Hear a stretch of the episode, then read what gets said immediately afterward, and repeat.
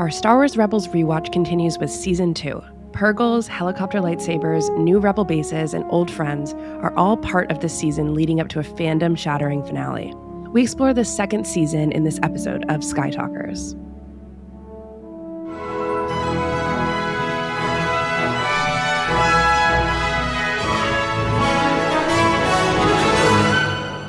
Welcome to Skytalkers. Here are your hosts, Charlotte and Caitlin. Hello, and welcome to Skytalkers. I'm your host, Charlotte. And I'm your other host, Caitlin, and welcome to this week's show where we're talking all about the second season of Star Wars Rebels. And I'm super pumped to continue our Rebels rewatch and our Rebels discussion. Our last episode, all about season one, was really fun, and it was great I to know. revisit it. And season two was a roller coaster, and I'm I'm looking forward to talking about it. I just finished season two about uh, two hours ago. I uh, cried like a baby. I I know where this all ends. I don't know. I'm not going to be okay by season four. no. I I am not okay. Like, and yeah, I think I'm still kind of living in that emotional state of the finale. I feel like maybe you could hear it in my voice that I'm just like not as peppy as I was before. Like I, I when before we started doing this, I was like, I don't know. I feel like this that Twilight of the Apprentice changed so much. and I was reflecting on how important that finale is and have been for the past two hours. So anyway, excited to talk. I really am excited to talk. I've been greatly enjoying this Rebels rewatch and doing the podcast about it. So I'm really looking forward to it. Um, some housekeeping is that this is going to be probably our last rewatch episode for now, as we work a little bit on our summer series, which will be coming out soon. So that's the update about that. I don't know, Caitlin, do you have anything to add about that? Such like an ambiguous update. Like, well, I know. I know. we're working on the summer series. Well, keep an eye on our socials. We do have the artwork that's done. We have a bunch of stuff that's done for Yes. the summer series that will be debuting soon, along with the theme. So, probably after this episode is out for a little bit, we'll debut that. But we have a lot of work to do. So, Yes. And I, you know, I didn't tell you, I got the physical copies of our artwork actually. Oh, mm-hmm. Oh yeah. my gosh. What the heck? I know. I know. I wanted to like, I actually got it today. Okay. but it looks so good. And I'm so Okay, great. excited to show it. Yay. I know. It's it's beautiful. And we'll share more about that soon. Yes, I'm very excited. Um, yeah, I um I finished watching the season last night, and I got to watch Twilight of the Apprentice at like eleven o'clock at night in like total darkness, which I feel like is the way to watch Twilight of the Apprentice because all the colors on the screen just really the the lighting in Twilight of the Apprentice is just it's iconic. I think like the whole setting of Malachor. So I, I felt like watching it at midnight was just kind of how it should be watched. but there is a lot going on in this season, and I'm really excited to talk all about it. So, I mean, we don't have any other housekeeping stuff. So, do we just want to like dive in? Let's go. All right. So, in part one, we're going to be contextualizing season two, just as we did for season one in last episode. In part two, we'll be talking about the themes of season two. And in part three, we're going to be discussing highlights and lowlights and kind of diving into some specific episodes. So without further ado, let's get started. So who talks first? You talk first? I talk first. All right, welcome to part one, where we're contextualizing season two. And like Charlotte mentioned, we did this last episode uh, when we talked about season one. And at the time, we actually weren't sure we were going to keep the same kind of part one with contextualizing. Um, with season one, it felt like it made a lot of sense about, you know, the state of fandom and Rebels being this first kind of reveal from Disney, Star Wars, Lucasfilm era. But I think after thinking about season two, it kind of makes a lot of sense to also contextualize what was going on in Star Wars world uh, when season two was airing, because this is also a really fascinating time as a Star Wars fan. So, in case you need a reminder, season two aired between June 2015 and March uh, March 30th is when the last season aired. March 30th, 2016. So, this is covering all of the build up to The Force Awakens. And man, oh man, like this, you and I were just talking before we started recording about like what was going on with us personally. Like, we had just graduated from college, like literally right before season two aired. And we were actually we were in Iceland when season two would have been airing. Isn't that crazy? Oh, so true. Yeah. It's funny because it's something to note though is that season two had a mo- mini movie, quote unquote, mini movie premiere and Mhm. aired in June, but didn't continue episode three basically of season two until October. It's wild. So June to October. And I remember this time period being like, that's weird. Why'd they do that? It was fine, obviously, but looking back, like, that's strange.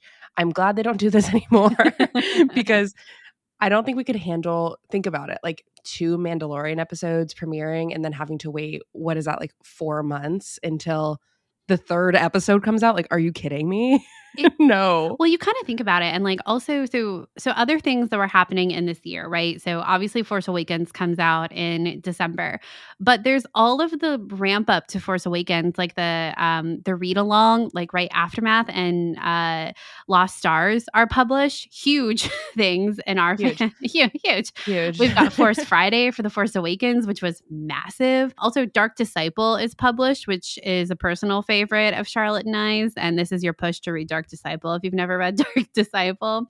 But also So in June and in May and June of 2015, it's the last year of Star Wars weekends, which we are huge fans of Star Wars weekends.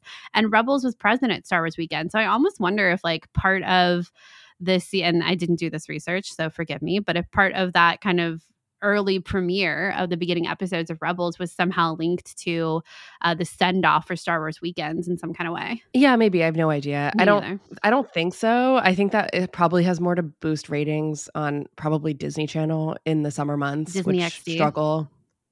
I don't know if the mini movie was on Disney XD or Disney Channel though, as they usually do with the beginning episodes. They sometimes put them on Disney Channel. I don't have that in front of me, so that's why I said that. Mm.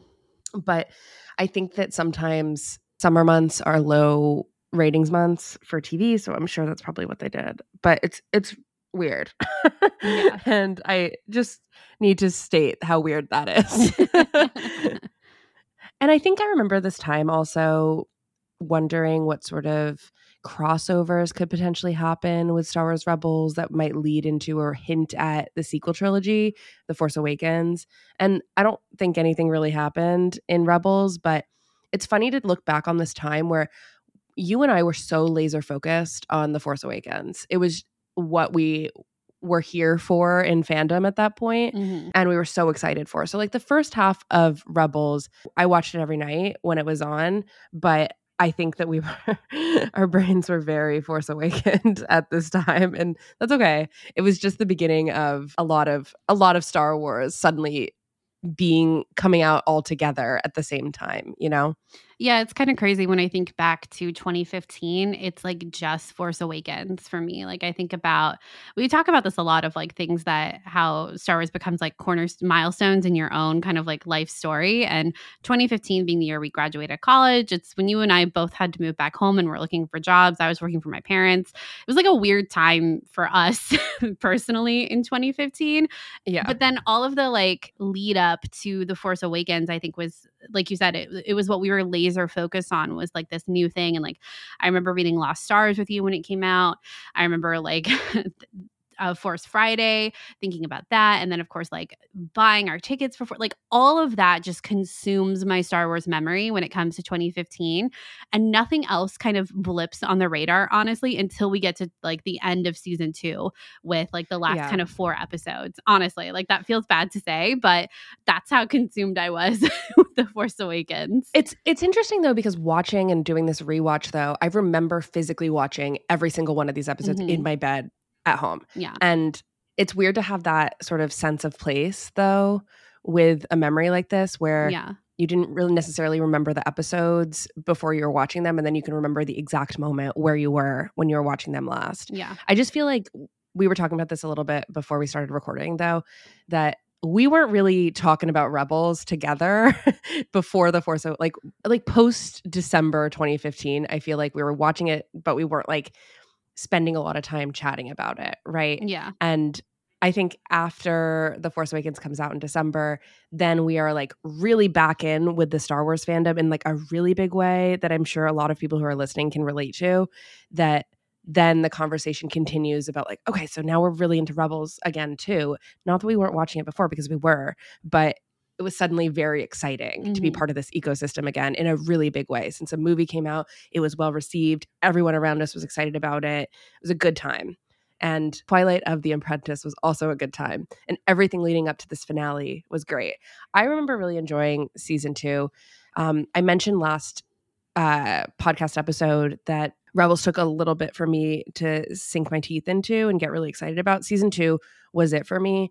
That was when I really was watching it, like I mentioned, every time it came out, and I was really into it. And I really started to fall in love with the characters, which I think was the goal of the season. They really, we went from 15 episodes to 22 episodes, which is a, a lot of episodes, as we found out. and I do feel like the season accomplished the goal of focusing a little bit on each of the members of the ghost crew and uh, extrapolating a little bit more on their backstories and giving them individual episodes. And that's what you get from a 22 episode season. Like RIP, we don't get 22 episode seasons anymore. Sometimes I guess we do with animation. We might have recently with The Bad Batch, but it's super rare to get that these days. Like, imagine if we got 22 episodes of The Mandalorian, but we used to get TV like that all the time. And I think that this season, though, of Rebels really did accomplish what it needed to of making the audience feel closer to each member of the Ghost Crew. I think in Rebels Recon, Dave even says that Chopper has like he says that Chopper doesn't have an arc, but Chopper actually does have an arc in this season, and I think that says it all. Chopper has a whole episode in this in this season where at the end of it he makes a friend. and that's his arc, right? Is we see that the chopper has a good side and um it isn't selfish, right? And I think that that was great. I don't know. Really enjoyed this season and I like it more than season 1 actually. Yeah, I think that, you know, last uh, um last episode when we were talking about season 1, I think one of our critiques had kind of been in talking about how characters like Sabine and Zeb don't really it felt like they didn't really get their as much time to shine until later in the series. But I'll be honest, like I forgot that they had these episodes in season 2.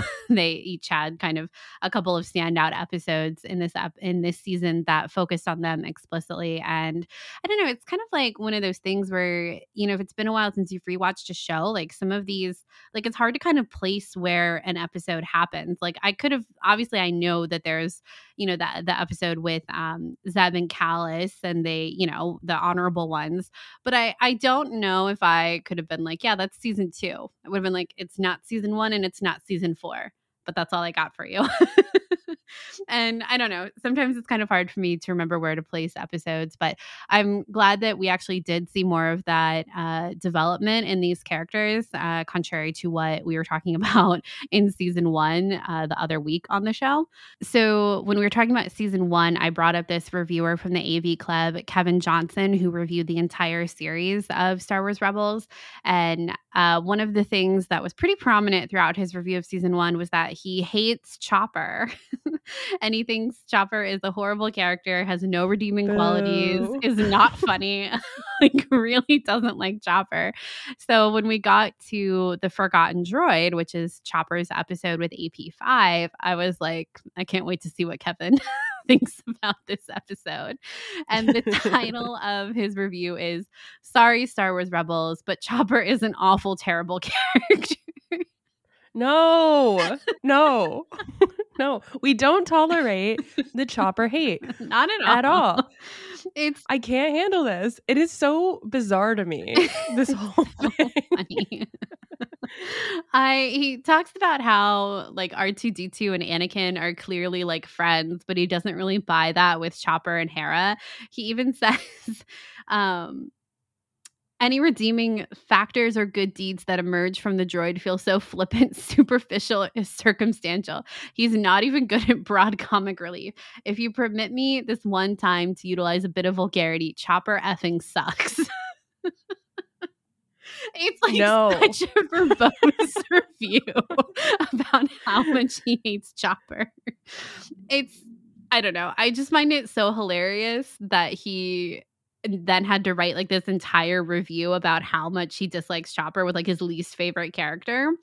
And I don't know. I, and there are like hundreds of comments on this review about how all these people also dislike Chopper, but then there's like the rogue couple of people within uh, these comments that are like, no, I I love that he's kind of an a hole, and I think he's hilarious, and I think Chopper is hilarious, and I don't know. We're going to talk about this later in the episode, but there's this really interesting thing with season two. I think of for me and and for Charlotte too. I would say while we're watching it, of really reflecting on where Star Wars fandom is now versus where it was when this season is has was airing and how many things are kind of brought up in season 2 specifically that have had follow through in a lot of other areas in Star Wars storytelling since 2015 2016 and that a lot of them originated in season 2 and and even how things that were heavily critiqued when this season was airing are like super beloved now. And I think, of course, an easy example of this is the Purrgils, of course.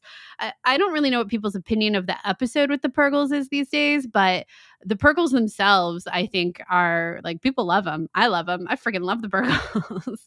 Me too. So uh, we'll talk about that more as the episode goes on. But uh, I just, I had to shout out this like insane review about Chopper. It's just something we're tracking. But also, just to say, just to say, I don't remember anyone hating Chopper. I don't either. either. And I feel like I was pretty plugged in. I'm not as obviously I wasn't as plugged in as I am now, but I don't remember that at all. and I think this this lone reviewer on his crusade to hate Chopper. I'm I'm not saying I because I don't. I disagree completely, but like I do admire the critique to continue with the bit, okay? and, to devote this entire uh our, this entire review to how he thinks Chopper isn't really working as a character. I mean, I don't again, I really disagree, but okay. I, I don't know. It's there's a large commitment to the bit. And here we are. It really years is. later talking about it on the podcast. So maybe I don't know. I don't know. All I'm saying is I don't know. What I wish uh, had happened, uh, and something that's not really present in his reviews as of yet, uh, is that he never comments on Rebels Recon. So I would love to know his opinion on Chopper Cam and if that eventually wins him over at all with Chopper, because right. Chopper Cam, as we've discussed, is such a gem.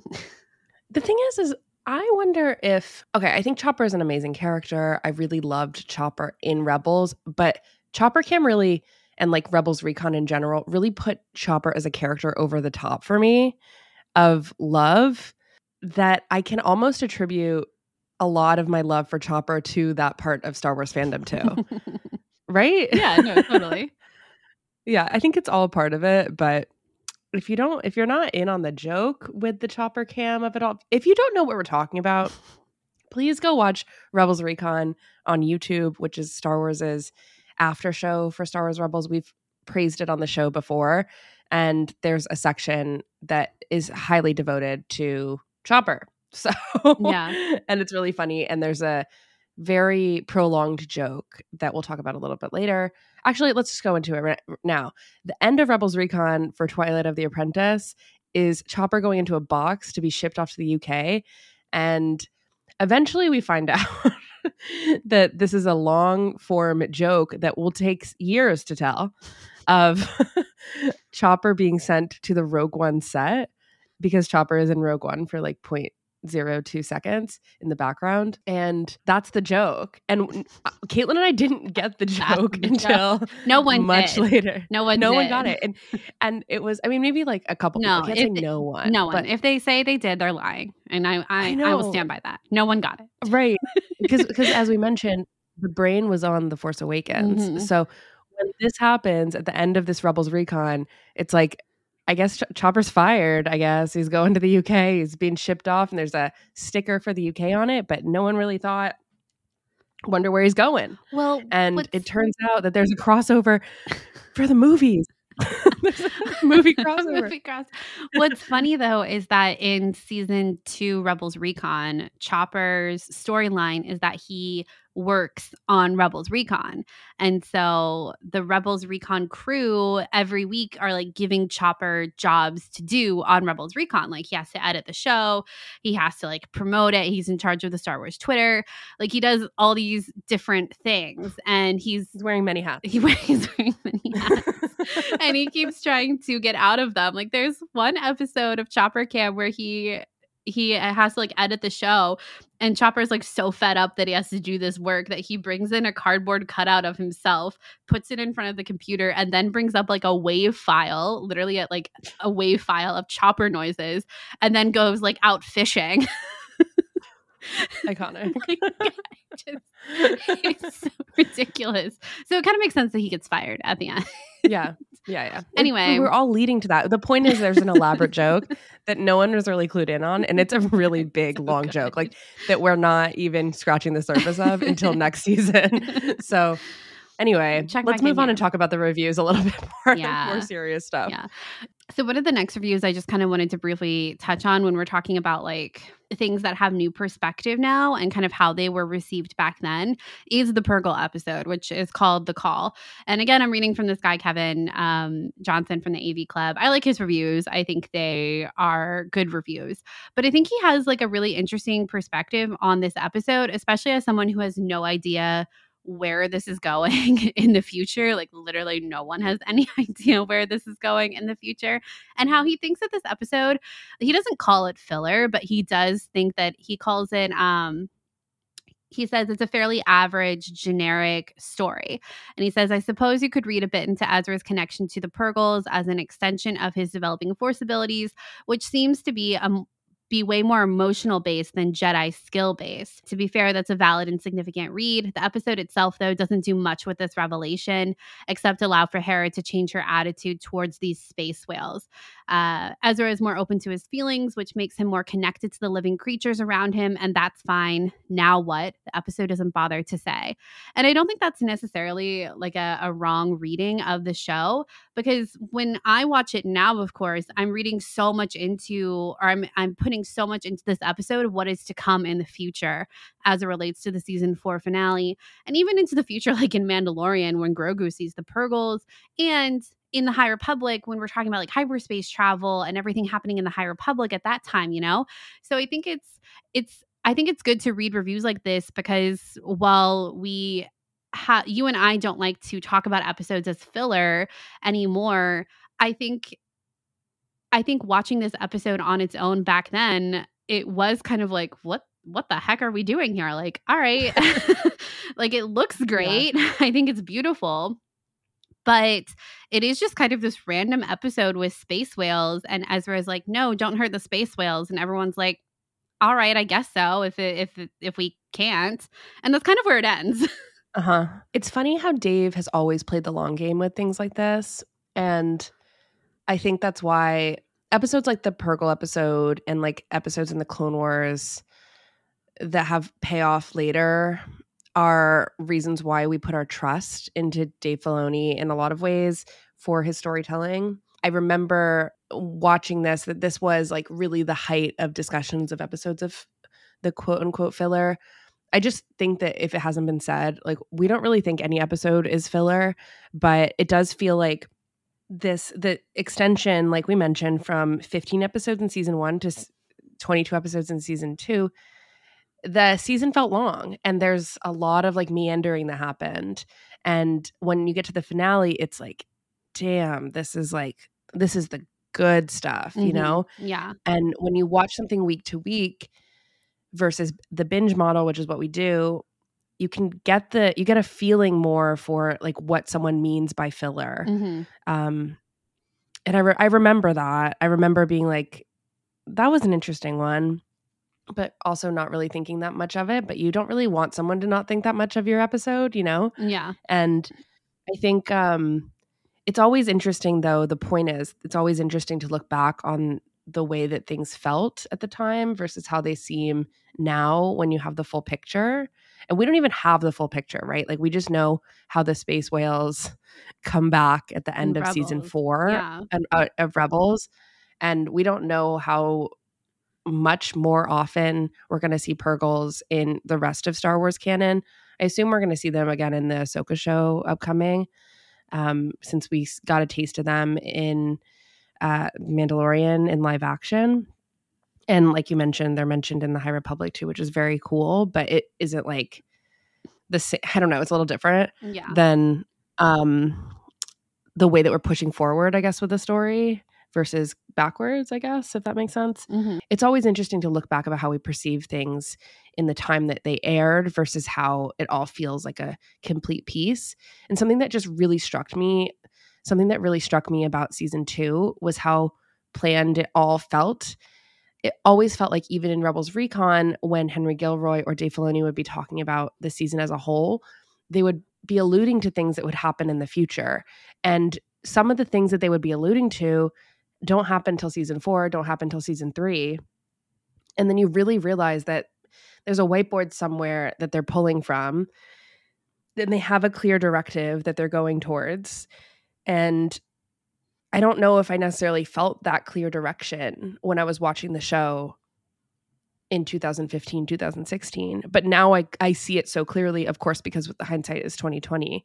But it's often something to think about a lot with Star Wars and Star Wars creation. I know that it's so often debated about like what's the plan? Who has a plan? Who doesn't have a plan, right? And that can get a little old, but it's very clear how Rebels really did know where it was going and what story it wanted to tell with these characters. This the Purrgil piece and like some of these episodes that might be called quote unquote filler um come back in the future. And it's cool. Yeah, I think season two is really when watching it now is when I felt like, oh, they already know how all of this is ending. Like pretty detailed. Yeah. how all Yeah, of this and that's is cool. ending. Yeah.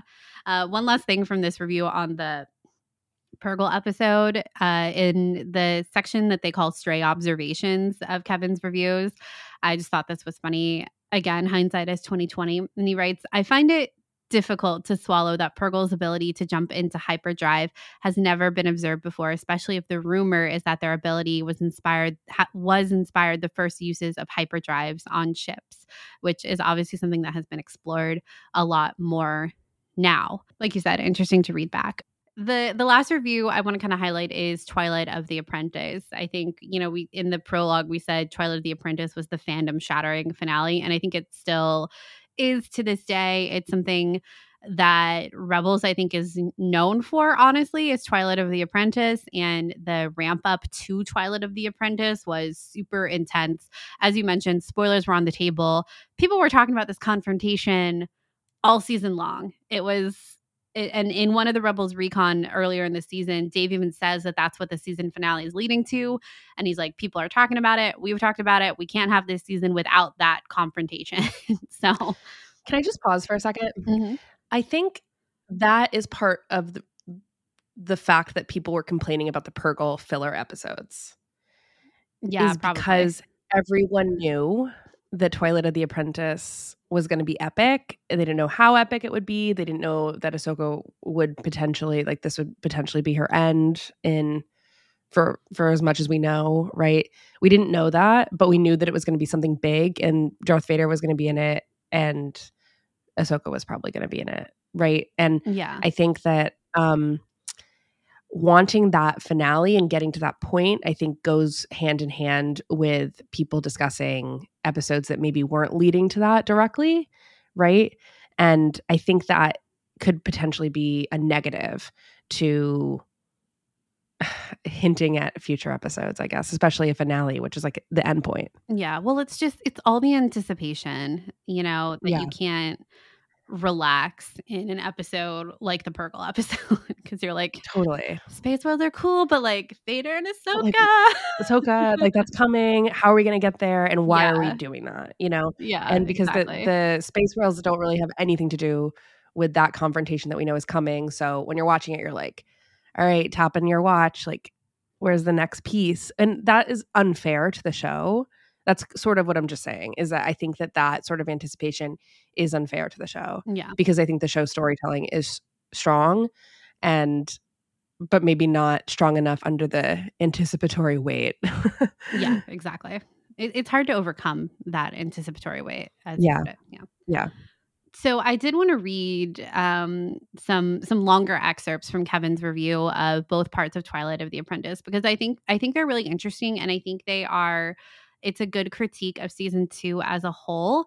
I think that you said you like season two better than season one. I'm kind of undecided. I think that season two, kind of for a lot of the reasons we've already talked about, was more uneven than season one. And I think, as we've discussed, that is kind of due to a longer episode order with 22 versus 15 episodes. And yeah, I think it's a little bit more uneven than season one.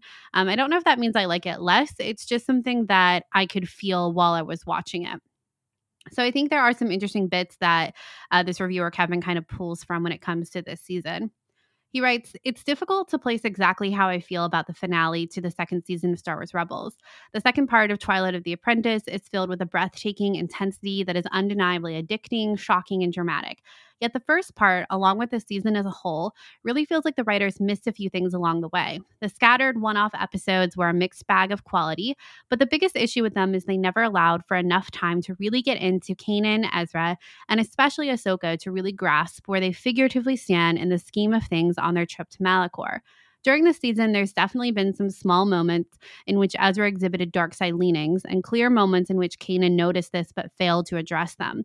But the show never seemed to give those moments the time and space to breathe, to build the tension long term to make the reveals of the finale more potent. Nuance is fine and all, but Star Wars works better when it's more direct with its internal and external conflict. The lack of seasonal development of some aspects really dragged down some of the more significant moments, like the Inquisitors. Not only were the two, well, three in this season mostly ineffectual, the actual purpose of an Inquisitor is still rather unclear, in the sense that they're not much different than any other Sith trained lackey. The brief implication that the Seventh Sister and Ahsoka had history, never addressed as she's easily dispatched along with the two brothers. Speaking of which, Ahsoka's full potential felt underused all season. Bursts of brilliance would shine through, only to sideline her for significant amounts of time. This has the unfortunate effect of making her final confrontation with Darth a bit lacking. It's powerful, poignant, intense, but it sort of feels like there's a character beat missing. When Ahsoka cracks his mask and sees his face, she suddenly softens and offers to stay with him. The episode plays the moment with the weight it deserves, but since we never spent much time with her personal struggle over this, it's a moment that never really settles into place. He goes on to talk about Maul a little bit. Um, he says, I do like Maul's plan to slowly pull Ezra into his way of thinking and eventual apprentice. It's evident from the first second they meet. The idea that the young apprentice's dark side tendencies are strong is a great thread to work from. It's it's just it would have been better served to hear more about Maul and how and why he's working this angle or why he's even on Malachor in the first place. The Inquisitors first chasing the Ghost Crew, only to be chasing Maul now again, feels like it's missing a narrative beat. Yet, as I mentioned before, it's the episode's commitment to the story that allows it to surpass the flaws, particularly in the second part. It was a bold move to separate Ezra and Kanan, a relationship that has always felt perfunctory on purpose. Ever since Kanan claimed to commit to teaching Ezra back in season one, it's been obvious that the rapport has not been that great and that teaching sessions have been awkward at best and hostile at worst.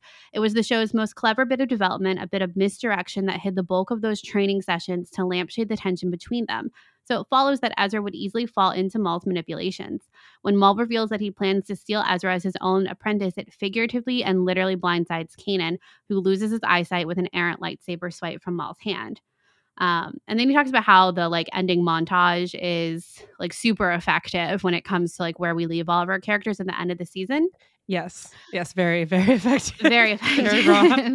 um, Very raw. he, he basically ends it by saying Twilight the Apprentice provides a tremendous episode that both lands as a finale and sets the table for a juicy third season, even if a lot of particular details feel tossed aside or underdeveloped. I can't wait. And I know that was a lot to read, so I'm sorry for that. But I think it was like a really well balanced review because I think reading through it, I was like, you know, there are some things that feel that I agree with in his kind of critiques about uh, like particularly Kanan, Ezra, and Ahsoka, and their like quests for the Inquisitors. Like before they leave, right in the Mystery of Chopper base, before they leave on their quest for the Inquisitors, I kind of had forgotten how they basically think that they could die on this trip to go see the Inquisitors, and I don't know if that was necessarily if that intensity of death is on the table was kind of built up enough throughout their previous kind of one-off encounters with the inquisitors or even in I how they were talking about the inquisitors after they um, had fights with them I think that is because the Inquisitors sometimes feel like cartoony villains mm-hmm. that aren't really grounded in the story that we're being told or is around us, I guess, with Star Wars. Like, we've never seen Inquisitors before except for in Re- Rebels. yeah We're told that they're like Vader's henchmen, but at that point, basically, the way they're set up is they're extensions of Vader without like the emotional purpose Mhm. of Vader. So, therefore, we just want, as an audience, we really just want the final showdown to be with Vader. Like, we don't actually really care that, at least I'm speaking for myself. I don't really care that much about the Inquisitors. I never really have. I feel like there's too many of them, and I don't know what to care about. I know what I care about when I care about Darth Vader. I know what I care about when I care about Ahsoka. And that's why this finale really works for me. And I disagree with a lot of what he says, by the way, but I do agree that sure, I would have liked more narrative beats there. And I do think that you're right in pointing out, like, I agree with you as well. But I do think that that is a little harsh. And I also like want to contextualize it as we are in this section in that this could have been potentially the end of the character of Ahsoka, and there's so much writing on this. And if this was going to be the end of the character of Ahsoka, and we know now it's not, right? Then we wanted way more there than what we received because this could have meant the last bit. And of course, that because Rebels isn't Ahsoka's show, unlike Clone Wars was, we're not getting a lot of emotions and turmoil with Ahsoka. And except for a couple of episodes, I think the one where they're in the temple um, on Lothal, we get a pretty solid exploration of Ahsoka's emotions that like made me feel the Clone Wars again, I guess. And I was like, man, I am really looking forward to exploring this personal side of Ahsoka in the future, potentially with the series Ahsoka, her self-titled series. So I feel like that we're leading to that point where we finally can get those emotional moments that we're so yearning for, I guess, in Twilight of the Apprentice. You know, I don't know if you agree with me on that. No, I do. And I think that's kind of his point is that, like, this episode is so intense and so important for kind of all of our characters, for what- what happens Yeah. to Kanan and Ezra, and even with like Ahsoka and Vader, that the fact that for as elevated as this episode is, particularly for Ahsoka and Vader, the fact that it didn't have kind of more groundwork throughout the season is it like that kind of feels uneven because of course we know their relationship and like we have an emotional connection to them and, and all of that but there is kind of or there could have been room for more of her kind of thinking about okay is this vader i don't want to or is this Anakin? I don't want to acknowledge that this is Anakin. But then, like to your point, like this isn't Ahsoka's show, and there would have been the other side of the coin of like Ahsoka's taking up too much time. This isn't Clone Wars Part Two. This is Rebels, and like if we're thinking about contextualizing fandom at that time, there, you know, we've talked about the Save the Clone Wars hashtag, and there is this kind of like a little bit of like us versus them that's happening in the Star Wars fandom when it comes to Rebels and Clone Wars, especially if there are people whose entry point into Star Wars animation was Rebels and not Clone Wars. You know, there was kind of that like underdog feeling, and we've talked about this before, but I think we would have had um, a lot of commentary there if you know we had had more time with Ahsoka in this in this season for her to kind of deal with the revelation of Vader and Anakin and all of that. So I think it was a really hard balance and I think that's kind of what he's hinting at here is that the episode is great, but there is like you can again looking at it in isolation and thinking about if this was the last time we ever saw Ahsoka for a considerable amount of time, which it kind of was, that Yeah. it still feels like there was so much of her story that we were all kind of yearning for. And I think Right. there are some interesting things that they he had to say about Kanan and Ezra too. And when I was thinking back on it, I was like, yeah, you know, I think there could have been more room f- to see their training, like even more in kind of the back half of season two. I think we get a lot of it in the front half of season one, and I think it works really well. Um, but Yeah. then we kind of go on some side quests and stuff like that, and then we finally make it to the end where everything kind of comes to a head. Uh, so I think that is kind of alluding to what I was saying earlier about there being kind of an unevenness.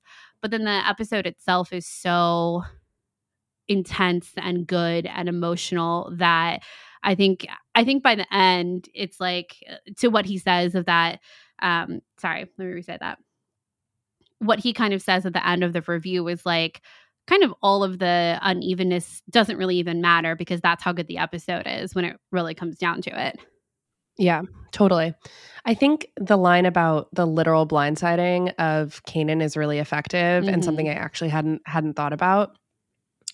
And I think you see Ezra actually pulled in a lot of directions. I think at the midpoint of Yeah. season two, where he's blaster training, cleaning the ship, and also having the Jedi training, he doesn't really know. And it, I think it goes into what we're probably going to talk about the next um, section about the themes. But I feel like he's pulled in all these different directions, and I I really liked that moment with Ezra. And I sort of wish that we had a little bit more of those, right? Where Mhm. this acknowledgement of like, I don't know who I am.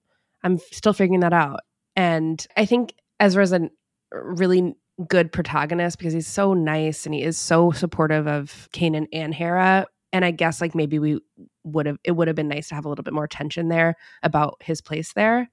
Um, but at the same time, like I'm happy with what we got. And when he Yeah. is sobbing in Kanan's arms at the end of this episode, I was like, I can't. I love how Ezra shows emotion. Mhm. I think it's something that I have really grown to like in these two seasons that we've watched. Um, I've always liked Ezra as a character, and I never really understood why people were so like annoyed by him in the very beginning. It's Just like classic the young characters people get angry at. But yeah.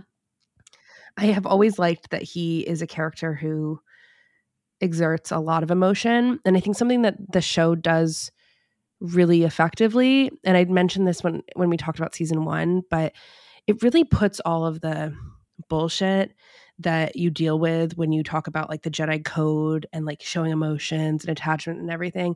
This show deals with none of that. And instead we get solid emotions, a really great found family story, and a, a protagonist who is so willing to cry in his master's arms. Like Anakin can never, you know, and that's the Anakin problem. Would never. Yeah, and I think he would want to, but he couldn't, and that's why he cries in Padme's arms in Attack of the Clones, right? And I think that you don't have any of that, and I'm sure that was, this was a huge relief for Dave to explore and all the writers, right? Yeah. Um, that you don't have to deal with that, and because of that, you get a really solid emotional story where when you have that last beat in the finale, where the camera is in like one solid shot going through the ghost um you're reminded of how far you've come with this season and how much you've learned you know It's such an intense, like, kind of ending. You know, the you, music too You know what? It's kind of sim like the emotion it brings up in me is very similar to the end of episode three of Andor. Yeah it's because it's the Oh, it music is. so is. It is. effective It's so it's a it's a crescendo of Mhm. emotions at the end There. Oh my gosh. I did want to read lastly here just a couple of comments on this finale episode um, that were left back in 2016. Uh, so someone said, the review didn't exactly make it clear. Does Ahsoka die at the end? Which, mood Yeah, right? uh, and then someone says, kind of what we were talking about um, with like, whose show is this? And someone said, I didn't need Ahsoka to be in every episode, but damn it, an Ahsoka Rex team up would have been great. And what about Lux, guys? Which, you know, same. I love Lux. also little did we did that person know that we were going to get a whole nother season of the clone wars with an ahsoka rex team up like, truly, there's just so, there's so much in season two that is kind of laid out, though, for things to come later down the line. It's just, it, it's kind of astonishing. even Maul, you know, referencing the Siege of Mandalore in a lot of ways Mhm. too. And it's like, oh man, at that point when we were watching this, we hadn't seen it. We just heard about it. Yeah. But now we've seen it and we know how good that is. Oh my God. It's so good. Yeah. Seeing Ahsoka stand next to Maul and fight Maul again after watching the oh, like all the Siege of Mandalore stuff in the Clone Wars, it's just unreal. It's, it's the payoff is great. Yeah. It's great to be a Star Wars fan sometimes, you know? Yeah. Uh, someone else said shout out to composer Kevin Kiner, whose work during the finale was top notch. The music during the ending montage and Ahsoka's duel with Vader sent chills down my spine, which, yep. uh, someone said, I wish they'd adopt the Clone Wars style of telling a single story over multiple episodes. I think it would get rid of filler episodes and allow them to really flesh out the relationships of the crew. Uh, and someone else, so another series that could use half the amount of episodes per season. When will Hollywood learn that bigger is not always better? Um, they learned. They and learned, and now, now we're, we're, kind here. of on the flip side of some other things. Another more stuff. yeah. So. um, someone said I was happily surprised by the premiere, solid B plus for me. But yeah, that climax snuck up on me, and I found I was far more invested than I thought I would be. Not the solid B plus. I can't. a solid B plus. What more could you want? anyway, those were just some comments uh, from from this review, and yeah, I I enjoy reading this guy's review and and kind of the the look back at how things were being received. So yeah, it was fun. All right, let's move on to talk about themes. So, welcome to part two. We're talking about the themes of season two. And I wanted to start where we sort of alluded to, and that was the theme of trust. I thought throughout this entire season, I marked this down basically in episode three. I was like, trust is a huge part of season two. And I think in episode three is when we get, we meet, um, the clones again, right? We meet Rex, we meet Wolf, we meet Gregor, and see where they've come. But a big part of the story, I think, of that extension of Rebels is how Kanan has to trust them and trust the fact that uh, to get over this piece of his past, right? I thought that was really interesting, and I just really felt like with within every single episode, there was this huge element of the theme of trust and how individual members of the Ghost Crew were learning to work with each other in a big way. And I think we get a small amount of exploration of Sabine again in this in this season. It's not a ton. She really shines in season three, so I'm really excited to get there but uh, even Kanan having to like let her trust her Mandalorian instincts and make sure that she just trust her and uh, when they deal with Fenn Rau and everything, um, and she proves that she's as she doesn't. Sorry, she proves that she's loyal to the Ghost Crew and Kanan and everything. But even Zeb having to trust himself with the whole Lira San situation, which that episode, man, that episode i i can't they I Caitlin knows I've talked about this for a while. This episode feels like a dream to me. I remember watching it really late at night and being like, "What is this episode?" And it is the most under talked about Star Wars episode that is a weird force stuff situation, mm-hmm. basically that no one talks about. And so many times dotted over the past couple years, I've been like, Caitlin, do you remember that episode of Rebels with Zeb? and like there's like a time warp basically and they go through this like hyperspace portal and it's like really weird and the colors are like extremely trippy and you were like no man like i don't remember that yeah and i'm like, like i, remember I swear it happened yeah yeah and I, it's just like it's so crazy and there's so much good stuff that is in the episode oh my gosh but specifically zeb having to trust himself another thing i love about that episode is i love when the um basically like the grandma Lasat is like Chava. You all you all occupy different roles throughout your life. You're not just one thing. Mm-hmm. And I loved that because I love what it says about destiny, which is you can always change your destiny or your destiny is always changing. And I think she even says something like you can change your own destiny, something we've talked about on the show in the past too with an episode entitled Destiny and Fate. And I think such like a, I, like a weird Sky shout out. Like, please go listen to our episode on Destiny and Fate. Fate. I, again, that's that's an older one. I can't even tell you if we actually do talk about that, but I assume we do. Um, and just the concept of like archetypes and roles and how you don't necessarily have to just because you can check a box for an archetype doesn't mean that that's your entire archetype for the entire Star Wars saga, right?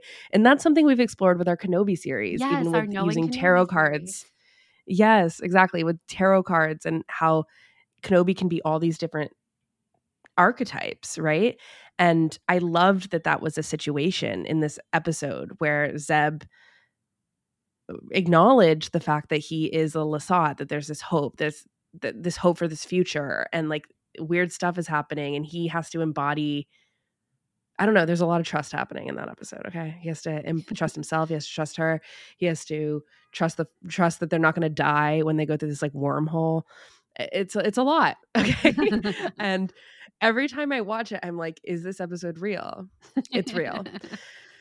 Also, later, Hera having to trust her father for better or for worse, because we know where that ends. But then she has to trust herself and know that she made the right choice to leave and do what she wants, like separate from Cham. And I really love that backstory for Hera. Hera, as you as I've talked about before, is like a huge standout for me in this rewatch and her strength throughout every single episode and her knowledge of who she is, I think is really admirable. And I really liked this episode of her uh, sort of struggling to call Cham before she like she has to do what she has to do, which is call Cham on Ryloth. And she has to face her past and the fact that her father basically rejected her after her mother died and there's a shot of her just standing in front of like the holo receiver waiting and like willing herself to make that call um, to him. And I, she puts it all on the line for the rebellion, for the Ghost Crew, for Phoenix Phoenix Squadron. And in a lot of ways, she's so rewarded throughout this entire um, season. I, I really admire that. She becomes captain. I know. And when she becomes captain in Wings of the Master, the episode, as we get pinged like basically every month, I think, of someone watching that episode for the first time and being like, oh my God, that's your theme music. and yes, it is. And you see why it is because it's such a good episode oh, and the music is amazing. And we should probably change that soon. But um, I feel like it is the ending of that. I was like, I was tearing up. I love that Kanan suggests to Commander Sato that she should be um, the head of the Phoenix Squadron and becomes captain. And I just I loved it so much. It was so great. um, okay, I think I gotta I gotta take a second here. I know I've been talking for a little bit, but the Kanan and Hera relationship is so amazing and so wonderful and really adorable, especially in this season. There's a lot of amazing shots, especially like the one at the end of the sunset. And the fact that I think you mentioned this that like eh, you know, Kanan and Ezra are like going off to potentially die and their goodbye is so lovely. And the fact that Kanan says, I'll see you again. And then he comes back and he's blinded. I mean, it's just like, un- it's just unreal. Oh like, I can't. But I have to say, okay, later in season four, when they share a kiss and it was like they finally kissed, guys, they've been kissing constantly. Just we haven't seen it on Disney XD. Obviously. Obviously. But I remember people being like their first kiss. And yeah. no. Well, they said been... that until like two seconds later when we see Jacen Syndulla. And it was like, wow. Right. I know. I know. So I'm just saying, I just I want to make it clear that I am uh definitely not first kiss truther and no. they are fully they are together okay to the point where Kanan is like nervous to meet the dad and then I love how Kanan is like, Your dad's great. He's so so great stories. And Hera's like closes the door on his face. I love that. so amazing. I... And Kanan being all like nervous to meet Cham. Then so he wakes perfect. up from being stunned and he's like, All right, your dad's not that great yeah. so great. I uh I loved that episode with with Kanan too in the beginning when he's so nervous to meet uh, Hera's father and he introduces all of the ghost crew incorrectly. He like he he's like this is Ezra and he's pointing to Zeb and he's like this is Sabine and he's pointing to Ezra and he like completely wrong. Perfect. And then he doesn't even introduce Chopper at all, and Chopper like grumbles beside him. Classic. It's, really funny. Yeah, I think that trust is kind of a huge uh, theme of season two. I think season one was, you know, really about identifying what this family unit was and their trust in each other. And I think we see that expounded in season two. I think that's kind of recurring all throughout Rebels, honestly, because their relationships are kind of always put to the test and they always come out for each other at the end of it. And so I think that's just something we're going to continually be talking about through the rest of the series. Season two is really when we start to open up to the bigger picture of the rebellion. And we talked about this in season one in, I can't remember the name of the episode, but it's the one with uh, Sabine and Hera when Sabine is so frustrated about not knowing who Fulcrum is and who they're working for. And Hera is like, you have to have faith in the bigger picture here. And I think that that is a really big theme of season two of not only the Ghost crew joining the rebellion in a more official capacity as a rebel cell. I don't really, I don't think we can call it a rebe- the rebellion quite yet. Like it's all still being formed, right? That's the whole point of the of the show. Um, but you know, Hera becomes leader of captain of Phoenix Squadron. Obviously, they're working with Commander Sato and a, a bigger a network, I guess we would call it at this point. But I think we also see this in the characters of how they're a lot more clued in to the bigger picture here and how they're involved in it. Um, I think we see this especially with Ezra and with Sabine when they both have these kind of individual episodes where they get a glimpse of like what their life could have looked like or did look like before they were in the Ghost crew. We've got Ezra's episode, what's it called? Like Brothers of the Broken Horn, I think, where Hondo is reintroduced. And Hondo is so funny when he's like, You could be a pirate, you can be a Jedi pirate, it'll be so fun. And Ezra kind of thinks about it, but at the end of it, he's talking to Kanan and, and he says, You know, Hondo is only in it for himself, and I don't think like that anymore. And he said something similar in season one, too, where he used to be only focused on himself, but being a part of the Ghost crew has made him think about others. And then I think that has even expanded now, where in season two, we're seeing him lead missions. He's the one that um, made the contact about the other Lasats through Hondo again, but he kind of led that mission. And we see him really putting the rebellion first in a couple of instances throughout the season. And then with Sabine, we have our episode with Ketsu, where you know we find out a little bit of more about Sabine's past, which you were talking earlier about Charlotte and how great this was to get this information. But in this episode, Sabine is reintroduced to what her life looks like as a bounty hunter and how that's not what she wants anymore. She wants to be a part of something with the Ghost Crew and with, um, you know, the the foundation of the rebellion to help people throughout the galaxy. And then when we have the episode with her and Kanan um, with uh, Fenn Rau, that is what she's talking, what um, Kanan is talking about with Fenn Rau about, you know, you have to look at the bigger picture here. Hera talks about it with her father, uh, you know, that you can't just be focused on Ryloth. You have to look at the galaxy as a whole because that's what ultimately matters. It's all of us together that are going to change things for the betterment of everyone. And I think that's something that we really see throughout. And especially too in the honorable ones with Zeb and Kallus, where Zeb kind of challenges Kallus to actually ask questions about what the Empire is doing and their reasoning behind things to not just kind of follow blindly, which it kind of seems like that's what Kallus was doing. Um, so I thought I think that that was a really great kind of theme for season two and how they're you know they're really building out the rebellion and you know we're looking for a base but we're also connecting with people from different planets and different sectors of the galaxy and bringing them into the rebellion and it's growing and growing and you know of course we'll eventually see them be successful against the empire.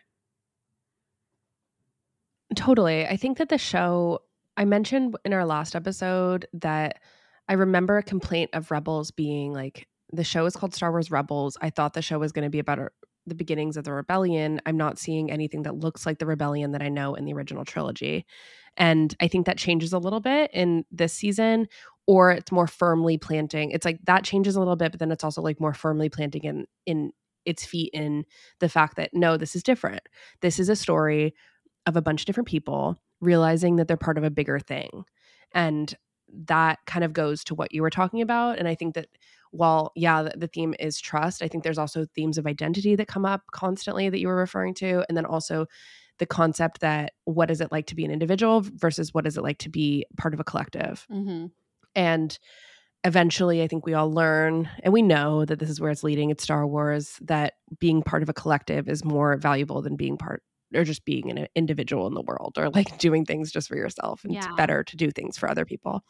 And that is really hammered home here. And they, I think you see a lot more of the beginnings of the rebellion that we come to know in the original trilogy, um, particularly with seeing more of the fleet and understanding how that all works.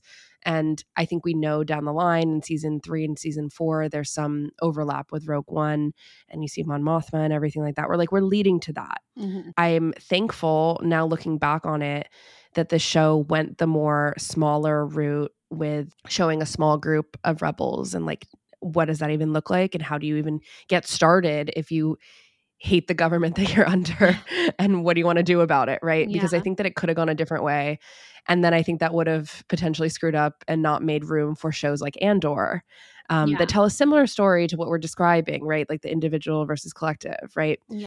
but you can't have a story that starts off five years before a new hope that already has a complete and full rebellion. That's just not how it works. Like you have to get to the point where the success in a new hope is the ultimate success right? Yeah. and you don't get there overnight. You get there with a lot of different rebel sects right? And i like that it allows for different shows to sprout up i guess in this time period. Because w- without rebels laying that sort of groundwork maybe we wouldn't have gotten andor in the way that it stands now Yeah, I think that to your point about A New Hope having to be like the ultimate victory, this is what Dave talks a lot about when it comes to like Luke and Vader and Ahsoka Yeah. and Vader. Yeah. That like anything Ahsoka does, it can't ever get too close to Anakin slash Vader because then that diminishes Luke's role in Return of the Jedi, and that has to be the ultimate redemption because that's the foundation of Star Wars. it has to be the best of the best. And I think that's kind of true for the rebellion and also just reality of how something like that would even work for a rebellion to eventually build up enough um, manpower and firepower to actually be effective against the empire.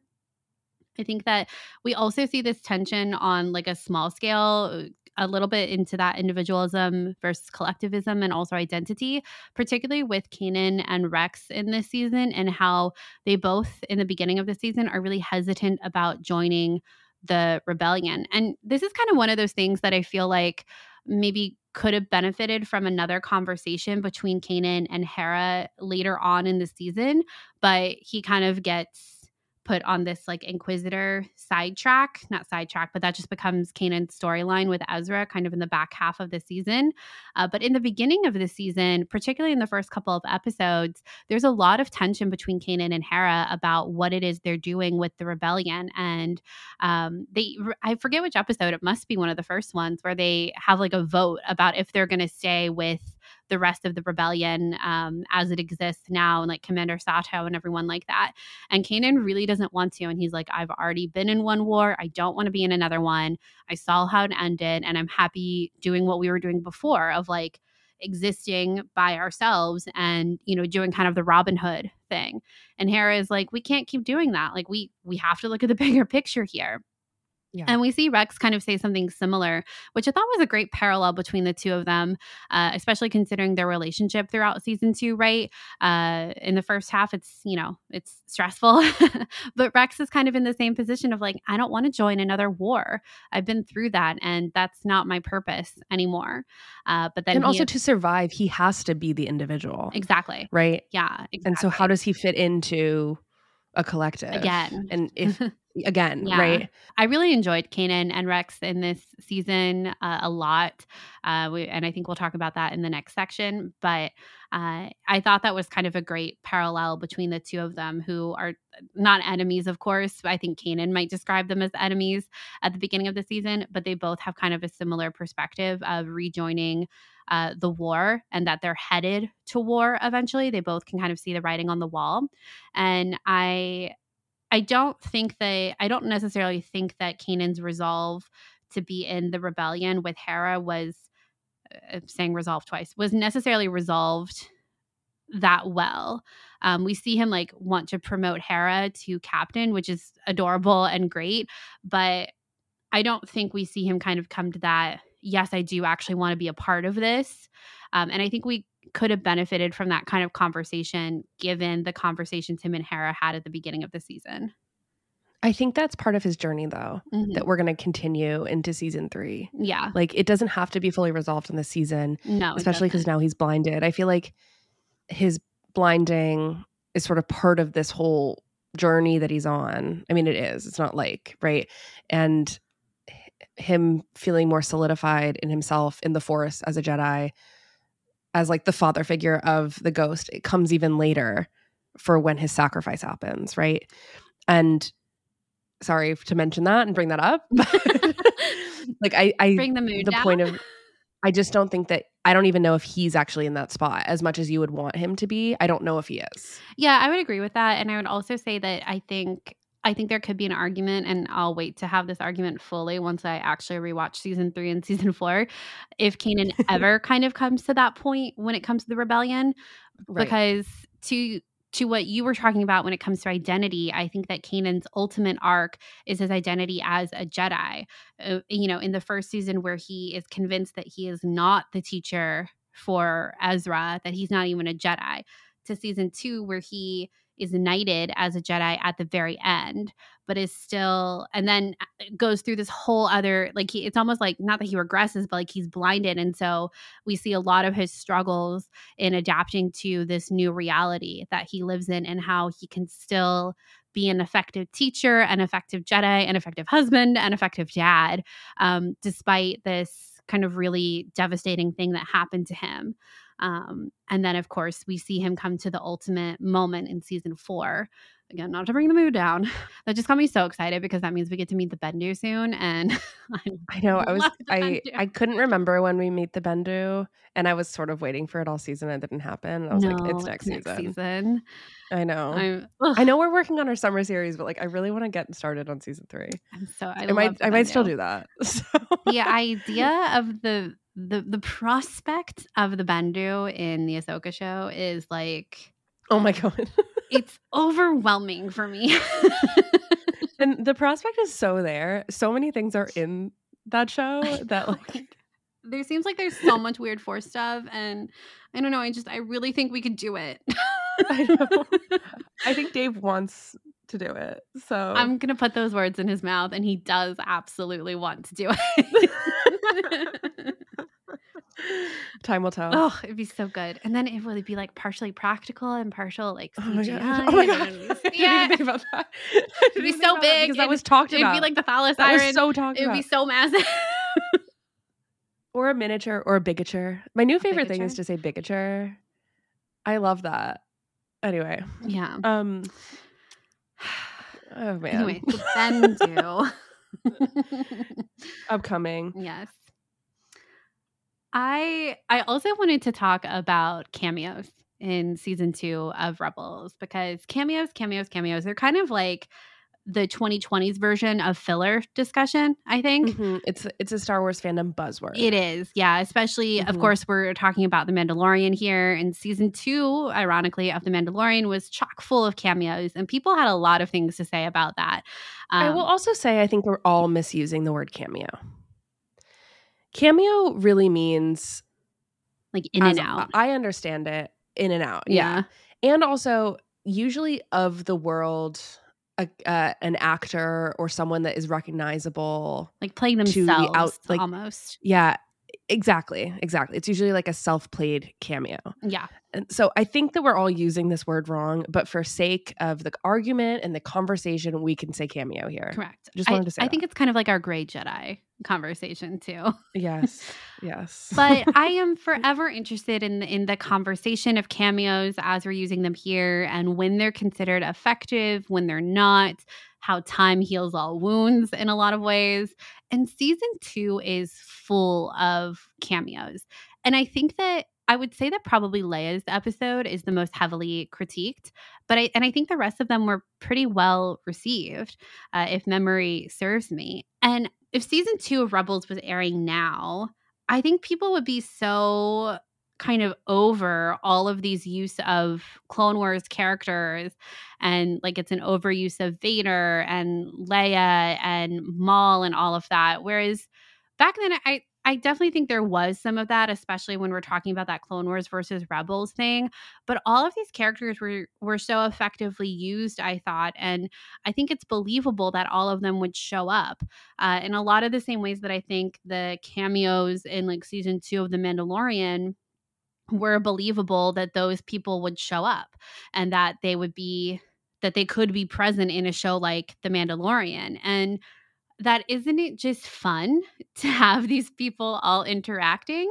I was watching Twilight of the Apprentice and I was like, can you believe that it was Maul down there? Like, oh my god.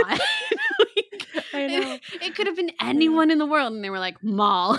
Put Maul I mean, you saying, "Isn't it just fun to have everyone interact? That's like our ethos, though. Caitlin. I know it Like, is. I We've know. never really been mad at this. No, ever. never. And we're just like, ooh, our favorite characters are back. Like, that's the vibe. and I think it's not even just they're back, they get whole storylines and they help aid in a development of the characters that we love, like Ezra. The whole having Leia in just to like stay laser focused on the Leia thing, because I remember that being so critiqued. Mhm. And it is crazy because the episode's good. Um, the Leia sounds perfect to me. She looks great. I think the episode is makes a lot of sense. And now we've obviously been in an ecosystem in which we've seen younger Leia Mhm. a lot. We've seen little Leia, we've seen Leia in Rogue One, we've seen we we know Leia, right? At this point we didn't. So it was a little shocking and it felt big to have like Luke, Han, or Leia in Rebels. And it and it is big. I'm not saying that it's not. Um, but I really do think that it helped back to the conversation of like the themes of identity and like the struggle a little bit. Um, I guess I was like, why is Leia here? And who is she here for in terms of like who is she going to bounce off as a character? And it's Ezra. And I really thought that it was a really good move to bring in Leia here, not because of their, a- their ages are similar, and it really pushes Ezra in that direction of um, being able to understand how big a rebellion and can be and how much a sacrifice can mean. And we know Leia as a character who like fully understands sacrifice. At this point in her life she maybe doesn't, but we know that that's what she comes to to be and at this point when this this was airing we didn't really even know how much right Mhm. putting these two characters next to each other though it really did underscore for ezra how important the rebellion is or like building up the rebellion is despite the fact that he was at this point when he met leia really depressed about his parents and we know that leia lives in a very happy home. We know from the Obi Wan Kenobi show that at the end of it, she's like very ready to partake in what her father is doing. it was really good that they brought in leia and i really liked the two quotes of them um, when leia and kanan actually were talking about ezra. Kanan says it's a challenge his age being under so much responsibility and leia says i know that feeling. So for me i really understood why they would bring in leia here because we know that leia has so much responsibility so much on her shoulders about the rebellion and like her role in it and I think the conversation between Ezra and Leia, I mean, we know that Leia is also force sensitive, right? That I think that they have a lot in common. Uh, yeah, and I think the question is always like, should it be Leia? And then to like Charlotte and I's pers- perspective, it's like, why can't it be Leia? like, Yeah. it would make Yeah. sense. Like we saw in the Obi Wan Kenobi show that by the end of it, even at the young age of nine or whatever, she has realized. I think like her her purpose, and that sounds like kind of lofty for a nine year old, and it is. But Leia is a character, so she's not real, and also, Also, that's her it's- personality. Leia. Yeah, and Yeah, like yeah. she she's because in the beginning of the Obi-Wan Kenobi show, she is not interested at all. She's like running out climbing trees, backsassing her cousins in spectacular fashion, I'll add. But by the end of it, we see her not running away from the things that her father and mother are doing and that you know is i think foreshadowing of course the ways in which she is a part of the rebellion. And of course we see that in the beginning of a new hope that that and and rogue one that she's already doing that. So of course it makes sense for her to be involved at this level um when it in rebels like she would be someone that we're coming in that we could be coming into contact with. Bail organa has been mentioned a couple of times in the show. We've seen him in the show I can't. Yeah, the yeah, uh, Wings of the Master has happened already. So at the end of that episode, they directly mention Bail Organa that he's going to be paying to manufacture these new ships for the rebellion, the B wings. Um, so y- you know, like it makes sense for Leia to be there, or I guess I should say, it doesn't not make sense for Leia to be there. I just think I had kind of forgotten how many people are in this season that are not Rebels originals in that way, and how I think they all really added to the story. I think that I think that Lando's episode in season one was just downright hilarious. Um, I think the introduction of Hondo worked well for Ezra's episode as far as seeing this pirate lifestyle and how he doesn't actually want that life anymore. The fact that we see him more throughout the series, I think, is great. It's I think Hondo is always funny, honestly, and what it, what is Hondo says something so funny in that episode with the broken horn where Ezra introduces himself as Lando and I think Hondo oh, calls him like, a semi-famous scoundrel and so funny. I love how Hondo is like when Ezra says, "My name's actually Ezra." Hondo's like, "I knew I liked you." instead of there's a beat drop almost where Hondo should be like mad about that, but instead he is yeah thrilled at this deception. Exactly. That's like delightful. It's it's so great. uh, yeah. And then, you know, Ahsoka and Maul, I think, are great foils to both Kanan and Ezra. What Ahsoka represents as uh, a Jedi, even though she doesn't consider herself a Jedi. I don't think that's how Kanan looks at her initially, um, especially knowing that she was Anakin's Padawan. We know that Kanan thinks very highly of Anakin, as that's he's told Ezra that. And so to see Ahsoka, who is a couple of years older than him, right? You know, like I'm sure he has a, perspe- a perception of her that like she she is actually a Jedi, and I'm not. Um, and then Maul, you know, of course, becomes a great foil to Ezra down the line. And the fact that we can see their stories progressing, like their main stories, Ahsoka and Vader, and like Ahsoka's story, and then Maul and Obi Wan down the line too, in conjunction with like Kanan and Ezra, I think is really cool. And then even like Rex and Wolf and Gregor and the clones and all of them. That's such an important storyline that we're now exploring in a really big way when it comes to the Bad Batch and what is happening to the clones. And a lot of those seeds are being laid here specifically in season 2. And I don't know. I we I know the galaxy is big and there's always room for new characters and I always want new characters, but I think it's really fun to like see these people cross paths because the galaxy is big, but it's actually not that big. Yeah. Hindsight is always so interesting. Yeah.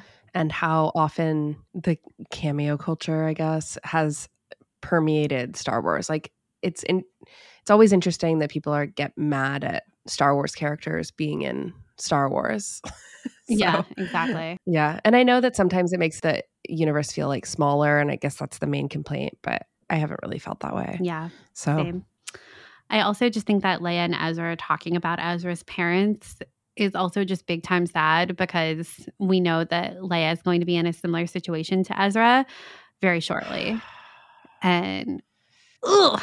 that's sort of what I couldn't put my finger on when I was talking about that, about mm-hmm. why it was important that Leia was the character that was there. And that's the reason. Yeah. Because it's important foreshadowing because we know that as an audience. Who doesn't know that? And ouch. Yeah. Ouch. Yeah. And it hurts even more now because of the Obi Wan Kenobi show, where we've seen yes. them all interacting together. okay. Star Wars is tragedy. What Star Wars is tragedy. What can we say? so, all right. Should we move on to part three? We're talking about highlights and lowlights. Yes. Listen, big deal. You got another problem. Women always figure out the truth. Always. All right, let's talk part three highlights and lowlights. I thought maybe instead of just like kind of random highlights and lowlights, maybe we should talk about like our favorite episodes in a little bit more detail in this mm-hmm. uh, section. And we originally, I feel like you and I, we have very similar Star Wars opinions. So I yeah. think like our favorites are kind of our favorites yeah. together. Obviously, Twilight of the Apprentice is one of our favorites, but we've kind of already talked a lot about that episode already. So and I always feel a little bad spending so much time on the Ahsoka of it all. Exactly. Yeah. You know? Anyway, yeah. moving on. I gotta say though, and all that to say is that we're probably won't be exploring Twilight the Apprentice in detail in the same way in this section. Stealth Strike was such a charming episode for me that I'd kind of forgotten all about, honestly. And I I thought this episode was so funny. I thought the tension was. Can you describe what that episode was? Yes. So in this episode, Ezra is going is leading a mission with Commander Sato, uh, kind of for the first time on his own, and everyone else is kind of left behind. But then they of course get captured. I think this is the episode with the gravity well, like pulling. Yeah, it's Yeah. where they pull a ship out of hyperspace, and everyone is like really freaked out, right? Obviously, and so Commander Sato and Ezra get captured, and there's great banter between the two of them, where Ezra's like, "It's totally gonna be fine. Like I get captured all the time," and Sato is like, "That's." Not giving me a lot of confidence. and Ezra's like, but I get out. and then we have the Imperial Guard there who is talking to Kallus, and Kallus is like, You got Ezra Bridger, put three guards on him, lock him in high security. I'm coming. And the guard is like, That's ridiculous. He's a child. and Kallus is like, All right, we'll see. anyway, so Kanan and Rex are tasked as part of the rescue mission to go get Sato and Ezra. And of course, th- this is kind of early in the season, so there's tension between Kanan and Rex. Really, Kanan to Rex, and Kanan is like, "Where I don't need to listen to you. I can't believe. Like, how do I know you won't be tempted to shoot me again?" It's like really kind of mean because they have to put back on stormtrooper outfits, and uh, Kanan is kind of making some jibs at Rex about how he looks in it. And anyway, of course, Ezra gets out of uh his prison cell and there's this great sequence where he starts shooting at Kanan and Rex without realizing that it's them and when they wake up he sets it to stun. It's so funny. He sets the gun the blaster to stun. He stuns Kanan and Rex and when they all wake up they're like oh my god what happened? And Ezra's like I don't know. There were just so many of them but like I saved us. Don't worry. And then Chopper immediately posts a replay of Ezra shooting Kanan and Rex. and they're like, why would you shoot us? It, it was really funny. But I I'm sorry for like this really long explanation. You all can watch the episode. But I think this episode was so good because of the relationship between Kanan, Ezra, and Rex. Because as we were talking about earlier, Ezra's being pulled in a lot of different directions. And the fact that Kanan and Rex can't kind of agree on, uh, for lack of a better word, lesson plans, like balanced lesson plans for Ezra, he's so frustrated with the both of them. And he even tells him, he's like, I wanted to come on this mission to get away from the two of you because you're driving me insane. and yeah. I think it was um one I really liked it to show Ezra's independence both within the rebellion and how skilled he is becoming because he does escape. He rescues Sato um, and he gets them all out eventually. And it's his plan that gets them all rescued. But then we have the side mission with Kanan and Rex and how they come to a new understanding. And when Rex is ultimately captured and uh, sacrifices himself for Kanan, Kanan realizes that he's been really prejudiced uh, towards Rex and goes back and saves him and calls him his friend. He's like, oh, I can't leave my friend behind. And I just think it was such a fun, like, good, solid episode. And I really forgotten all about it. And that's my long uh, love letter to Stealth Strike. it was a good one. yeah. One that I just feel like we haven't talked enough about. I'm just trying to make sure that we hit most of them. Is the honorable ones, Mm. which is the Zeb and Kallus episode, in which Kallus has a lot of thinking to do at the end. Mhm. And it starts off with there being no life forms on Geonosis anymore. And something that's interesting is this is another piece of Rebels Recon pointing out that they know where the story is going. And it's really not discussed and talked about in this episode that much. But later in Rebels, I think it's season three, I think. It might even be season four when they go to Geonosis and there's like the whole thing with click clack and everything and the queen which has like ramifications that extend to like the comics too. Anyway, the Geonosis stuff is really crazy, but the Honorable Ones is a really great episode that explores Zeb, that explores Kallus, and by the end of it, you're like a fan of Kallus. It's crazy, and I love episodes in which a like a lot of character work is happening. There's a lot of great conversations, and um, I think you noted in your notes that Kallus has always known Zeb's full name, you know, Garazeb, and the fact that Ugh. the Lasat weapon that Kallus uses was actually given to him by the Lasat he killed, which is a tradition, and he has it. Like he keeps it. There's so many things that are touching about this episode. and really a lot of work is being done to make you not think kallus is like that bad right? And for me honestly it, it works. And by the end of it i'm like i want to see more of these two together. I mean dang. So the tension is um, real. I- the tension is so real.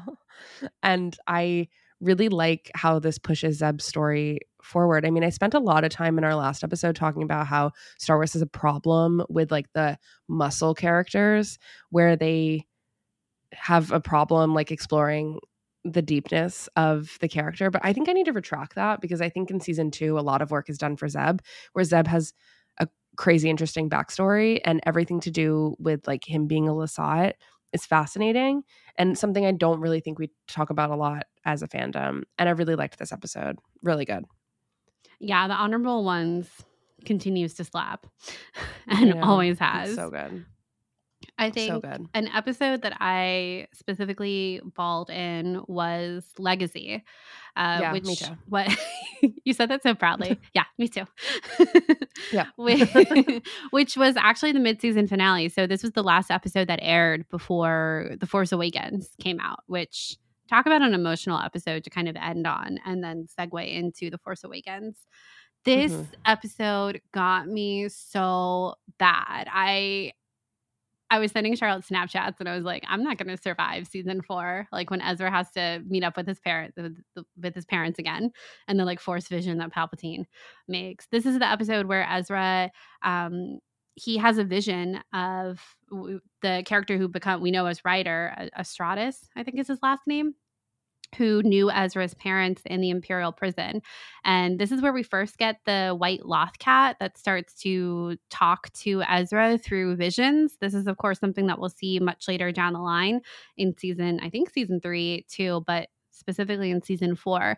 And Ezra and Kanan go back to Lothal to follow this vision and find out about his parents. And he thinks that they're still alive. And it's when he meets up with Ryder he finds out that they are not that they they died but Ryder tells Ezra that Ezra's parents heard Ezra's radio transmission from the end of season one, and it inspired so much hope in them that they led a mass escape from the Imperial prison, but that they were the last ones out and that they didn't make it out, but that it was his voice that, like, propelled them on and then ultimately saved all these other people from the Imperial prison. And I can't. It was so beautiful. it, like, I just wrecked I me. it reminds me of Andor. like it it's so great. I think that I love the fact that Ezra got to know that. Mhm. It's just so emotional. It- I love that detail. It, yeah, it really kind of killed me. And one thing that I found myself thinking a lot about is that this episode reminded me a lot of how Rian Johnson talked about The Last Jedi when he talked about like Rey, you know, at the time that Rey wasn't going to have an identity, like she wasn't going to have a last name, I guess is what we would say. And he talks about how it, the way that he thought about it was, you know, this is the middle chapter. What is the hardest thing that every character will have to go through? Or to hear. And the hardest thing for Rey to hear is that she doesn't actually belong to anybody. That would be easy for her to fall into a family belonging. And that's what she wants. But that's not what a story is setting out to do. And it really kind of reminded me of Ezra of like the easiest thing for Ezra is to hear that his parents are alive and that he can rescue them. It's a much different story for them to ultimately be gone and to have that confirmed. And in Rebels Recon, they talked about this and they talked about it in relation to A New Hope because they said that I think it was Henry Gilroy talking, and he was like, you know, the original trilogy is about Luke coming to terms with his father and with his family. And we didn't want to make it seem like Ezra was kind of doing something similar um, in kind of chasing his parents or understanding of his parents or ultimately finding them. And we thought that we could send his character development in a different direction if we kind of confirmed now in season two that his parents were actually gone. And I think that was such a like a a good sad choice for the character. And this episode was also just really overwhelming because in the beginning of it, you find out that Kanan and Hera have actually been looking for Ezra's parents for like months, like combing through thousands of Imperial prisons for any hint of his parents. And that that's just like so beautiful and like wow they're such a family and ezra had no idea about it and they were just trying to protect him and it just ugh, so good. I'm so emotional Mhm. over how fast I've tweeted this, how fast like Kanan and Hera basically took Ezra in as like truly one of their own yeah and really do operate as like the mother father figure and care so deeply about him. yeah I just like can't I don't know, I can't really get over it. Every time I see them interact, I'm like they just met, really. hmm and yet here we are. Uh, they might have known each other for just a couple months and yeah. Hera is in a lot of ways like the first question she asks is like where's ezra? How's ezra? Right? Yeah. It's like whoa wow wow wow wow wow. Well and yeah like they, they keep this from him to protect him until they finally can get the opportunity to tell him I'm just like imagining like all the stuff that they do throughout the day and then like they wait until everyone is asleep, like the kids are in bed, and then they like brew up a new pot of caf and they're like, All right, you take prisons 560 through 570 and I'll take the net. And I'm like like it's so sweet it's so sweet. And then, and to your point too about like how quickly they take him in in the Mystery of Chopper Base, right before Ezra and Kanan leave with Ahsoka, and there's like that tension between Hera and Kanan, and Sabine is like, Kanan, you have to go talk to Hera. She's like really anxious about you leaving, and not only that, but you're also taking Ezra with you too. And it's like, yeah, that's like that's like her kid now, you know. And they're both going, and it's this thing that Hera can't be a part of. And then I, I was kind of overwhelmed too that I didn't really think about before this viewing that Hera sends Chopper with Kanan and Ezra and Ahsoka, and that rather than like keeping Chopper, like it would make more sense for Chopper to stay with Hera, right? Like Chopper is Hera's, um, but she sends Chopper with Kanan and Ezra because she wants them to have like even more backup or like this piece of her, I guess. I don't know. It's just I'm like always charmed by people sending droids with their loved ones in Star Wars. I've always been charmed by, you know, Padme giving R2D2 to Mhm. Anakin and then that that's like the relationship there so like that that really works for me. and it's very charming. Yeah. I don't know. It's just so lovely. it is. It really is. Another episode, maybe like the last one we should talk about that uh is the future of the force, which I can't believe hasn't come up in our conversation yet, but it is like basically an extension of the holocron heist in the Clone Wars where it talks about like babies and like capturing babies. I, um and Holocron Heist. I forgot about this completely. You forgot about Holocron Heist? No, I never forgot about Holocron like, heist. we talk about it like every week here. No, I forgot about this episode yes. specifically. Okay, yes. And honestly, on Rebels Recon, uh, Andy asked Dave, So what happens to the babies after this episode? Or like before this episode? And Dave goes, Nothing I can show on Disney XD. Excuse? it was really intense. And I really enjoyed basically this follow up, I guess, about, I don't know, the Empire taking babies. yeah, it's just it's a good continuation of a storyline. And Yeah. as we've been and talking something about that we consistently see. Yeah, this storyline is one that is continuing, you know, with Grogu even now into Mandalorian. It's great. yeah we just con- continuously see this and i think we we've seen it also in the bad batch too hmm yeah. so each project basically kind of touches this the fact that people are always after like the next generation basically yeah. grogu is that i still there's still i think more to explore with grogu there Mhm. and that's why we're going to have another season of the mandalorian but it's definitely always like on the back burner i guess of these star wars stories that there's this threat i guess Yeah, I think that as we mentioned earlier, season two lays a lot of groundwork for things coming down the line. Um, here are some of them that are things that get explored either later in Rebels in like season four or later in Star Wars stories altogether. I'm sure I've left out things, but we've got the Inquisitors and their roles. They obviously become a huge part of Obi Wan Kenobi. Um, Purrgils, we even see them later in Man in the Mandalorian, early hyperspace travel that's now being explored in the High Republic in kind of a really big way. Um, we've got the beginning of Kallus's redemption. Callus referencing Saw Gerrera, which this is really interesting to me because this is before Saw Gerrera becomes like a much bigger character in kind of everything else that we've seen him in. Um, in the review of uh, this episode, the the reviewer Kevin Johnson, apparently my fave, has to explain who Saw Gerrera is. He calls him the brother of Steela, which is true, but like that's kind of the um, identifier is like, oh, he was in this arc, this like one off arc from the Clone Wars on Onderon, and his sister Steela dies after being like a, a leader, which I was like, well, that's that's kind of crazy. like, there's kind of no other. This is one of the first early references for Saw. Uh, Zeb being in, in, the honor guard on Lasan, I think this kind of tracks with him being a pilot or a fighter again in The Mandalorian, uh, seemingly separate from the rest of the Ghost crew. That could be just proven later, but I don't know. That's kind of my uh, inference. Uh, that's kind of what I'm inferring now, anyway. Um, our hints at Ahsoka and Rex's story from the Clone Wars season seven, uh, and of course, force sensitive children is something that is being explored with Grogu. There's just a lot of things that are coming down the line.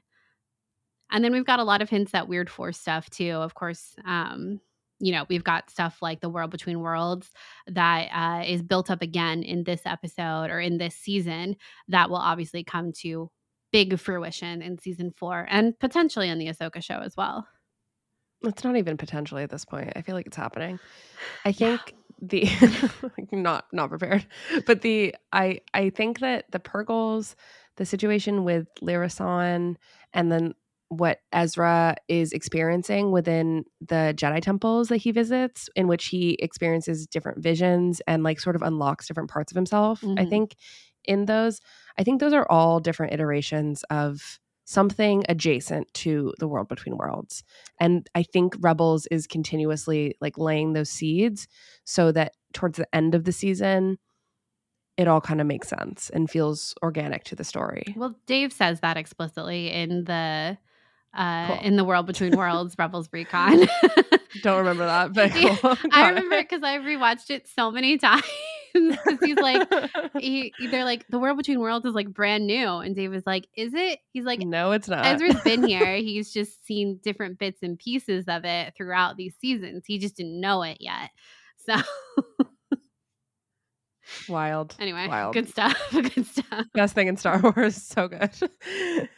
All right. So, what's your favorite episode of the season? Uh, I think probably you know outside of Twilight of the Apprentice, it's probably. You can say Twilight of the Apprentice if you want. I think it is, but like I do think Twilight of the Apprentice stands kind of separate, honestly, from the entire mm-hmm. season. So I think that is my favorite. But Stealth Strike and Legacy are my favorites of the season. Mm-hmm. Legacy, I think me too. Yeah. Honorable mention to the legacy of Lhusan for me. Just yeah. just like really big in my brain, I guess. just feels like a fever dream. and really struck me when I first watched it and continues to strike me now. Yeah. So I liked the season a lot and I can't wait for season three and for more Star Wars. Yeah. So is there anything else we want to say about season two of Rebels? I don't think so. Um, you know, actually, one more thing. Okay. Okay. One more thing the Forgotten Droid episode, the introduction to AP5 and Chopper making a friend. I know I already mentioned this, I think on Chopper having his like own arc. Um, this episode is so good and I know that the reviewer didn't really like it, but it's okay. I loved I it. love this episode and I love the fact that Chopper makes a friend. I think it's perfect. The Alan and Rickman I droid. love Yeah, basically, except it's Stephen Stanton, but like the same thing. Mm-hmm. and I think that the I I think I really like these weird little droid episodes that happen in Star Wars animation that always just sort of leave me with a smile, I guess. But at the same time, this episode like did make me tear up a little bit when Chopper and AP5 are like essentially holding hands at the end of it. Oh yeah. When AP5 is like dying. Yeah. He's alive now. It's okay. But that was so sweet. It and was. I just I love Chopper. How can you look at this? How can you look at that that that droid that and droid not, there? I was gonna say that man. it's just so wrong. But how can you look at that droid and not fall instantly in love with the grumpiness. It's he's just perfect. But then when he's soft, like oh my god, when he is leading blind Kanan No. in Twilight of the Apprentice to Ezra by his hand, Mm, I mm-mm, Mm. that I I just mm-mm. the emotional moments that you get from a grumpy droid is just beautiful. They're- beautiful. They're 12 out of Chef's 10. kiss. 12 out of 10. They really are 12 out of 10. Yeah. Um, okay, and I just want to end on that. Just end on perfect And on chopper, Chopper. moments. yeah. Yeah, end on chopper. We 100% disagree with Kevin Johnson. I hate to say it. You're wrong. Chopper is fantastic. Good reviewer, wrong about chopper. Yeah. You know, we all have to have a fatal flaw. Ours is, Yeah, is maybe yeah. that we are here for all of the cameos. Maybe that's our fatal flaw. Yep. And Kevin Kamarsha. is his hate of Chopper. So. It is. Yeah. Yeah. Uh, all right. Well, I think that's going to wrap up this episode all about season two of Rebels. I hope you guys enjoyed it. I know a lot of people are rewatching Rebels right now. So please let us know what you thought of the season, what your favorite episodes are. How is specifically, how is your opinion of the Purrgil episode change? Did it ever change? I'm I'm very interested to know because honestly, I don't I don't remember watching it back in 2015. So I remember. I don't. I really don't. So please let me know what you thought of it. You can find us on Twitter at Skytalkers Pod or our personal handles at Caitlin Plesher and at Crerrity. We also have a Threads account, so Skytalkers there as well. Uh, so you can follow us there. In it's actually case, Sky Talker's podcast. so, I'm sorry, Skytalkers podcast on Threads in, in case Twitter implodes. Uh, so you can look for us there as well. Charlotte and I also have our personal handles on Threads as well, which is linked on our podcast page. Uh, so you can find us there too if you're interested. You can also follow us on Instagram in general, on TikTok. Our website is skytalkers.com. All good places to find us. And if you have a couple seconds and would like to leave us a review on Apple Podcasts or on Spotify, we would really appreciate it if you took a couple seconds to go and do that. Helps other people find the show and uh, share that you're listening in real time on any social media platform of choice, and we will reshare it on our social media platform of choice. And if you're interested in other ways to support the show, you can head on over to our Patreon and check out our different reward tiers there. I want to say a huge thank you to these patrons Alex, Aaron, Ashley, Eunice, Hunter, Josh, Tegan, Timothy, Amber, Brad, Ian, John, BJ, Tom, Sarah, Lakshana, Matt, Jackson, Catherine, Molly, Raphael, Kimberly, Sophie, Megan, and Courtney. Thank you so much for supporting us. Thank you guys so much. And until next time, may the force be with you. May the force be with you.